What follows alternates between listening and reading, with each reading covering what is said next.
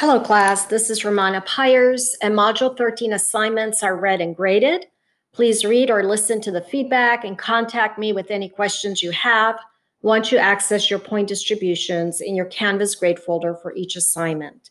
So let's go over the discussion, your initial post. If you submitted your initial post on time or within the late extension period and your post included at least eight thoughtful sentences, you received full credit. Thank you, all of you that posted, for sharing your personal stories about your families and your own communication styles. When we can read how others grew up and the impact of those experiences, um, this allows us to learn from each other and reflect on our own lives. The sharing of personal experiences with others is an important component of learning, especially in this class. Now let's get to part one of your replies. You received full credit if you included two sentences that included details about a personal experience you lived through or someone that you personally know. Be very careful about posting generalizations. The explanations, um, the explanation needs to include enough specifics so as a class we all can imagine your experience as if it happened to us. Part two. Um, do not copy the textbook, since I'm assessing your ability to explain key terms in your own words. Overall, good job, class, with this part. Um, if you are not citing the textbook properly, remember this is considered academic dishonesty in college.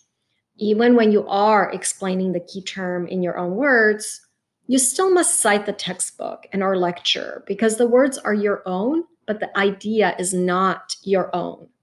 Please refer to our orientation module on the detailed explanation and videos on ac- academic integrity. For your records, bookmark plagiarism dot org in your files and read through the website.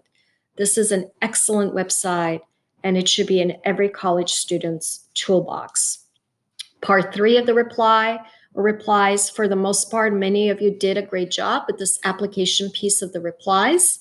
Keep in mind here as well, you need to provide specific explanations of how your classmates' posts, what they wrote about, applies to your chosen key term.